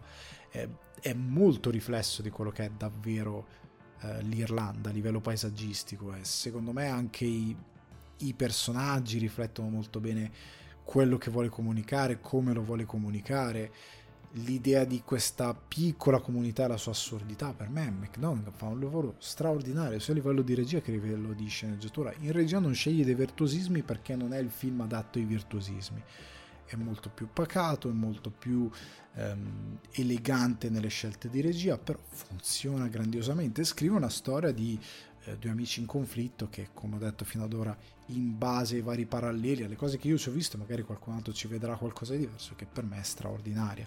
Ci si può tirare fuori tanto eh, da questo film e dalle scelte che vengono fatte. Io come nota finale invitandovi se non siete ancora andati a vedere il film andarlo a vedere se andate a vederlo in lingua originale fa... allora non so se è stato perché magari io sono abituato e ho un po' d'orecchio però l'inglese irlandese gli attori sono irlandesi. Mi è sembrato molto eh, fa- facile anche per un pubblico internazionale. Nel senso che lo recitano molto bene, con una buona dizione, quindi nonostante abbiano una cadenza Irish ehm, marcata, non è secondo me incomprensibile per il pubblico. Nel senso che se siete abituati all'inglese americano, certo, vi spiazzerà tantissimo perché sono due mondi completamente diversi. a partire dal fatto che ehm, non c'è fucking ma c'è fucking che è una cosa che storicamente è una pronuncia diversa, un tipo di parola diversa, il fatto che a un certo punto parlino di Pucin, il Pucin, loro si bevono il Pucin, e se non sai cos'è non sai che cos'è.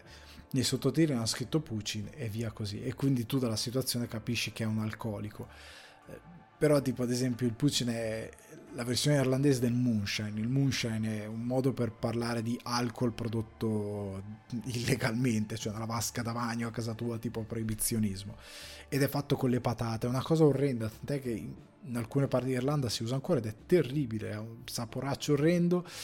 Sconsiglio alla gente di assaggiarlo. Se trovate qualcuno, ah, ho fatto il pucci. No, perché molte volte è fatto veramente a cavolo e c'è gente che è finita veramente male perché alcol fatto in casa se non lo si fa non è il limoncello è una roba che se non la sai fare sbagli fai un casino vai in ospedale e quindi evitate come quel Pucin e tuttavia comunque l'ho trovato in inglese comprensibile poi vabbè ci sono i sottotitoli quindi eh, anche se non seguite direttamente a orecchio con i sottotitoli ve ne andate tranquilli secondo me se lo guardate in italiano, in italiano doppiato perdete alcuni strati probabilmente di, di quello che è il contesto, la storia di quello che sono anche i personaggi, perché il modo di parlare, eccetera, eccetera, è molto eh, importante.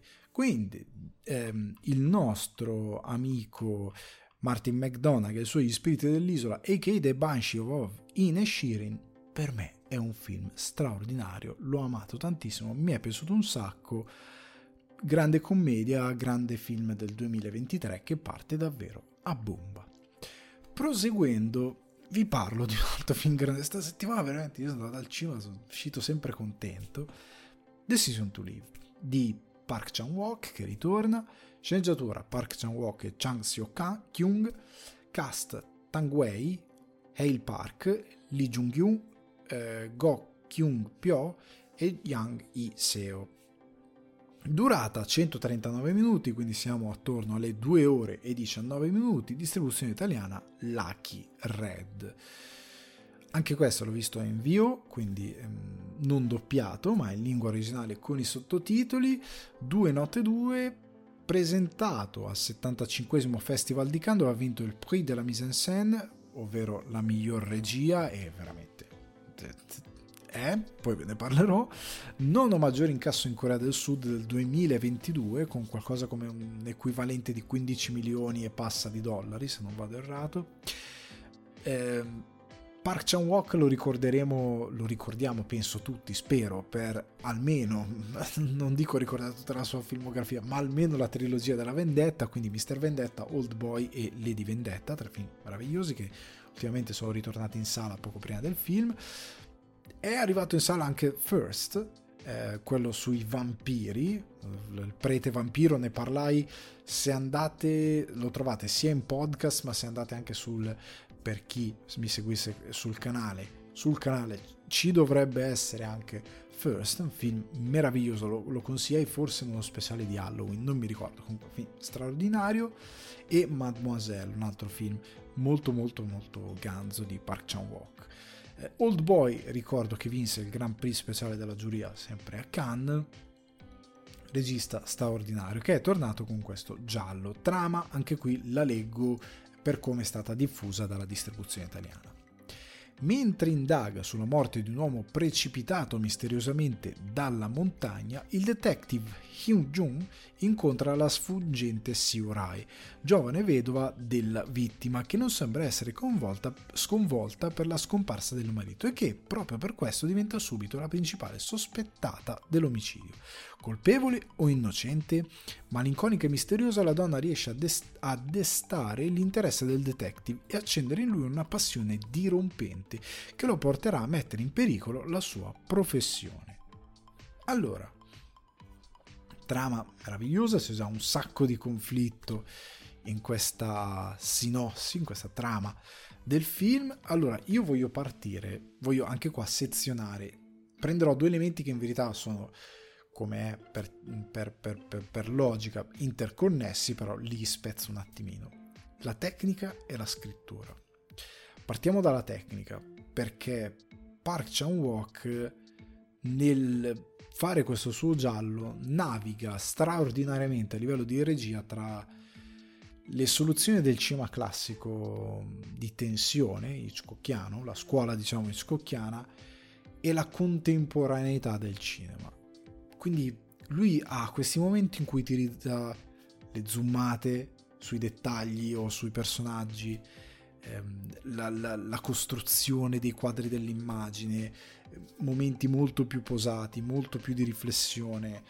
E poi ha momenti dove utilizza delle, transa- delle transazioni tra un'inquadratura e l'altra, tra un, un, um, una zoomata su un oggetto, una sfumata che poi sono, non sono delle sfumate, il termine è sbagliato, e come fluid, fluidamente passa in un'altra scena in modo invisibile praticamente, anche aiutandosi probabilmente, anzi sicuramente in alcuni casi con VFX e, qualche, e altre cose, però VFX invisibili.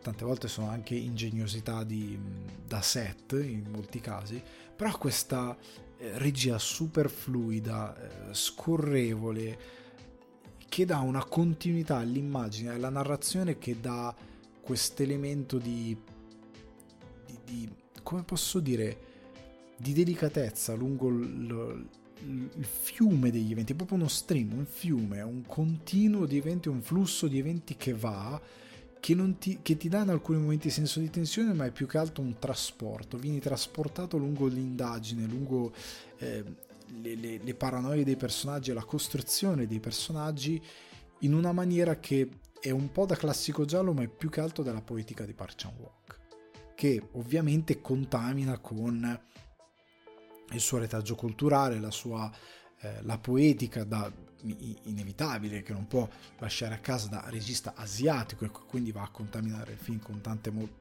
molte altre scelte. Però ecco eh, qua in questo film eh, anche l'utilizzo del fuoco come dei personaggi che stanno parlando sono in scena hanno il classico specchio delle, delle stanze da interrogatorio, come lui gioca col fuoco per inquadrare i personaggi e per farti capire che c'è un cambio di eh, mood, di sensazioni, di il posto mentale dove sono i personaggi. Eh, è, è, interessante come in alcuni momenti proprio zoom e altre cose, però magari in alcuni momenti insiste sui dettagli. Si va a focalizzare su tanti dettagli, un occhio, um, un, un, um, un oggetto particolare e poi da quel dettaglio riparte e in, altre, um, in altri casi c'è un, uh, un modo di mettere in scena che serve per dare concretezza ai sospetti dei personaggi, alle ricostruzioni di alcune ehm, idee di come può essere andato un crimine piuttosto che un'altra situazione, quindi congetture, eh, il modo di costruire e di costruire e mettere in scena le vicinanze anche se sono solo nella testa dei protagonisti tra i personaggi, cioè il modo in cui Detective magari sta indagando sulla vedova sospettata in cui pian piano capisci che si sta invaghendo di lei e il modo in cui lui diventa sempre più vicino a lei attraverso il pedinamento, ma è quasi fisico il suo essere vicino a lei. Ti, ti viene fatto capire in questa maniera, ti, la messa in scena è molto avvolgente, molto affascinante, ecco, è molto avvolgente. Eh, tutto viene messo sempre in scena e tutto ha un peso molto interessante. E in questo film sostanzialmente, per quanto mi riguarda, c'è un manuale di cinema su come si gira un grande eh, giallo e poliziesco, però contaminandolo, come si diceva prima, contaminazione tra generi, con elementi romantici, elementi di passione, che comunque nel giallo ci possono essere, soprattutto quando eh, un po' magari strizzando l'occhio, magari anche al noir c'è una sorta di fan fatale, ma come un po' la donna che visse due volte, è comunque un giallo, però c'è una donna che ha un ruolo fondamentale nel portare avanti gli eventi e nel un po' creare attorno al protagonista un, un mistero e soprattutto una fascinazione verso eh, il suo personaggio molto particolare. Però ecco, Park Chan Walk parte dal classicismo e va in un'altra direzione completamente diversa per stabilire una sua grammatica che è una grammatica non solo sua in quanto regista ma applicata alla storia che vuole raccontare. Storytelling è, è il king. E, e, quella cosa detta da prima di James Gunn, che è storytelling is the king, eh, è, è fondamentale qui perché la regia è al servizio della narrazione. Cioè, io impazzisco quando finalmente un regista si rende conto, si, si, astrae un po' dal suo ego e lavora per la sua storia, perché ama quella storia tantissimo, ama quei personaggi tantissimo e per potergli dare solidità cerca delle soluzioni di regia attraverso magari la, anche qua c'ha della costruzione dei quadri straordinari quindi passa dai momenti di assoluto dinamismo dei momenti in cui eh, l'inquadratura è ferma dei momenti in cui eh, si, si placa tutto e c'è un quadro stupendo bellissimo costruito per darti anche per staccarti. Cioè da un momento piuttosto che da un altro lui ti vuole staccare ti vuole dare una sensazione diversa rispetto a quello che stavi avendo prima e rispetto a quello che stai per avere. E quindi da un momento di caos hai boom, la quiete. E hai questo quadro stupendo. E il senso di, ehm, di, di, di, tensione, il senso di paura, il senso di alcune cose che magari in quella scena di paura, non nel senso perché è un film spaventoso, ma di quello che provano i personaggi, di urgenza, di tante cose, ha una sua e dedicata ricerca di regia che cambia in quel momento perché deve sorprendere anche te, perché deve spiazzare anche te spettatore che stai guardando e devi essere trasportato lì con i personaggi. Io, voglio, io, io questo film lo voglio rivedere adesso perché è stupendo, perché è tutto quello che tante volte vado predicando quando critico certi film che non riescono a fare della regia un elemento di storytelling che sono strapi, strapigri eh, io, ecco, questo film a livello tecnico, quando dico è un manuale di cinema su come si gira un grande giallo poliziesco, non dico che da ora in poi devono essere tutti così. È, è quello che dicevo prima, lui trova una via sua e dedicata a questo film per dare un, un racconto per immagini di impatto e che tiri dentro il pubblico e che racconti i protagonisti, quello che provano e il caso però è dedicato appunto a questa storia, non è una cosa universale, è questa storia che deve essere raccontata così. E lui ha trovato una via, una poetica e una visione straordinaria e magistrale. Quello che io dico è che va capita la sua via. E quindi per me tutti i registi dovrebbero dire ok, cosa devo raccontare? Cosa deve fare la mia regia per raccontare questa storia?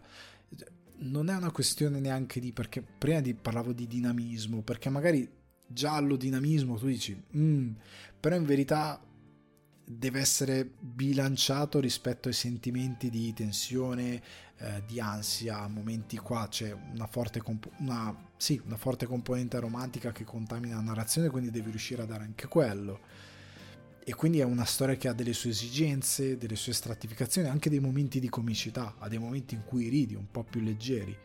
Io dico questo, devono essere studiate le storie, la regia deve rendere conto alla narrazione, quindi deve piegarsi ed elevare quello che va raccontato e qua lo riesce a fare benissimo, perché poi come dicevo, legandosi poi all'elemento di scrittura, in scrittura lui eh, propone appunto una sua interpretazione di quello che è il giallo e quindi ci inserisce un certo tipo di comicità, un certo tipo di eh, dramma romantico che riesce per quanto mi riguarda a essere stupendamente bilanciato e mai stucchevole.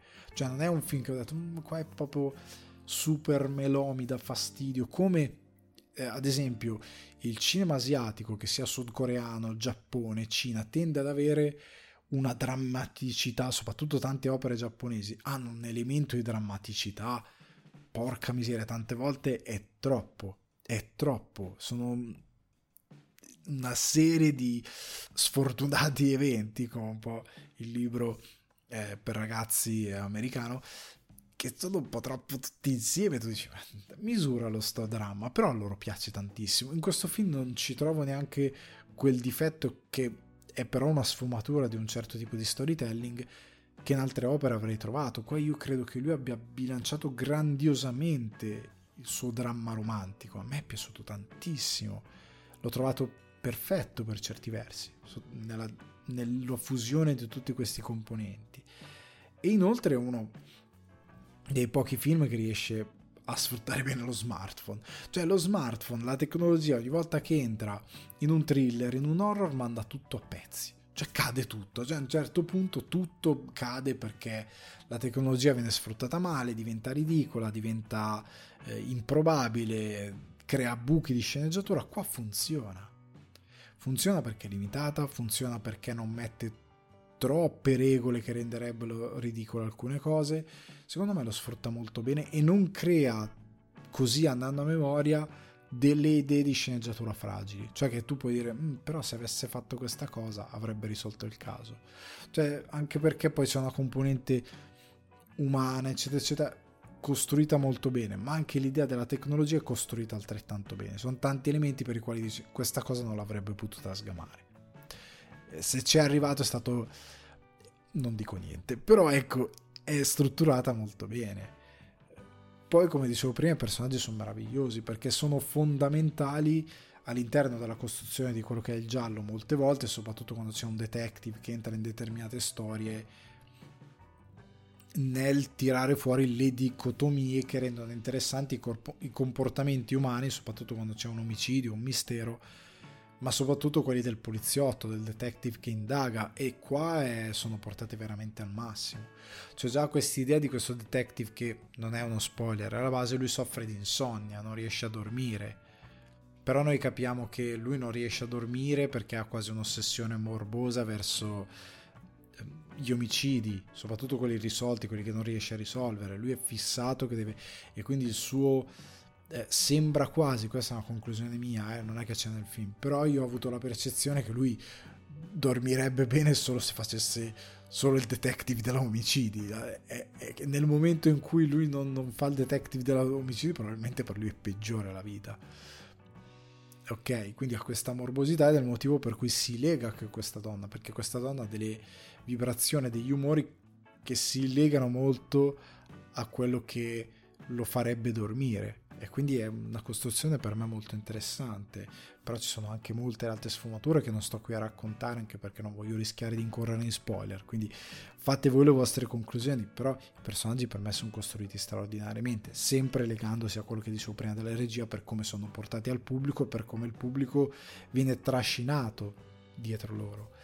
E la cosa che poi ho amato di questo film, unendo scrittura, tecnica, eccetera, eccetera, che in un mare di film gialli fatti di eh, o soluzioni di scrittura super ridondanti, cioè viste e riviste migliaia di volte, o che si rifanno costantemente al classico, o fatti di regie incredibilmente pigre con campi lunghi, dettaglio, taglio campo lungo, eh, l'uomo in ombra, il guanto, eh, eccetera, eccetera, camera fissa, cavalletto, queste quattro soluzioni di regia che vediamo da Hitchcock in poi, non ci si sposta, le si riproduce a volte anche sbadatamente, non sempre in modo brillante, perché sempre a monte c'è una narrazione troppo classica anche nella scrittura e troppo poco interessante perché il giallo deve entrare come dicevo prima nei personaggi devi darmi dei personaggi che a livello dicotomico abbiano forti, eh, dei forti contrasti perché il conflitto anche emotivo e, e, e umorale e,